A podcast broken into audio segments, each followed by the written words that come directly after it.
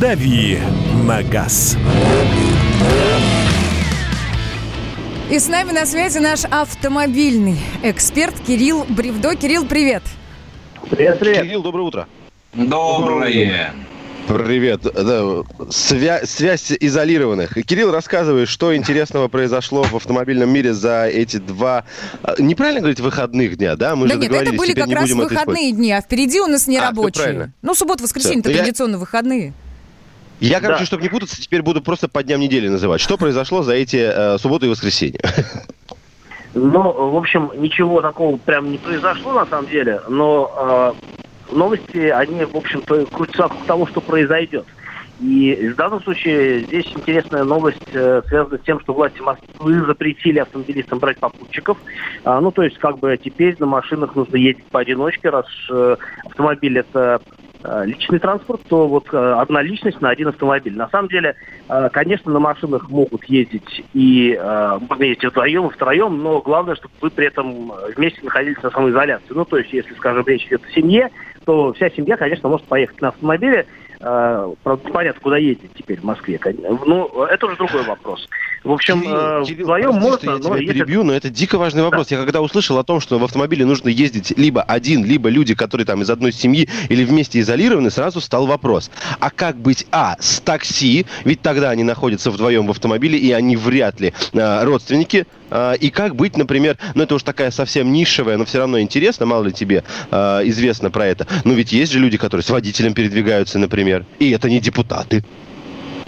Э, Ну, я думаю, что э, те люди, которые передвигаются с водителем, могут позволить себе оплачивать любые штрафы, и, скорее всего, они к этому будут готовы, э, даже если не готовы. А что касается такси, но такси же у нас общественный транспорт, не личный транспорт считается, поэтому, видимо, для них сделано исключение. Я слышал, что в такси нужно сидеть по диагонали от водителя, чтобы было как можно большее расстояние, но вдвоем теперь на такси не поедешь, я так себе это представляю.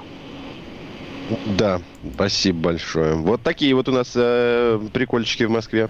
Слушай, ну, а. Кирилл, вы подскажи, пожалуйста, там, там много, с- коллеги, скажите, да, много странного как-то, вот, ну, вообще непонятно, да, значит, в личном автомобиле по одному, в, в такси в- вроде как и вдвоем можно, если сесть по диагонали. Тоже странная история. Кирилл, скажи, автомобиль вот во время эпидемии, которая, к сожалению, пока еще продолжается, вообще стоит ли думать о новом? Есть ли в этом какой-либо смысл, даже если у тебя есть денежки на него? Как ты считаешь?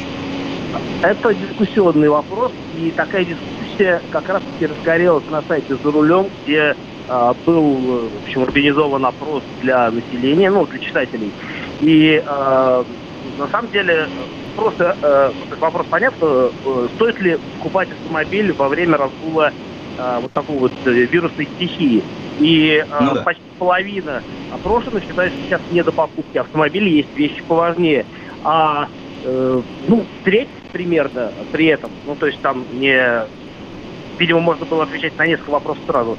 А, ну, треть лю- людей считают, что а, хотелось бы поменять автомобиль, но денег как не было, так и нет. А 10% считают, например, что а, планируют купить автомобиль, пока не выросли цены. И если есть такая возможность, наверное, сейчас неплохой вариант. Но, правда, где купить машину, потому что у нас закрыты автосалоны, тоже вопрос. Онлайн продажу у нас никто еще не наладил. Но же что, автомобиль можно, как сказать, по- успеть пощупать э, до изоляции. Осталось просто все, все, как сказать, организационные моменты решить. А это можно и в онлайне. Ну, или купил и щупай потом уже, да, щупать заранее, правильно? Ну, тоже, да, при конечно. получении, что Приехал, вот и называется. шупай.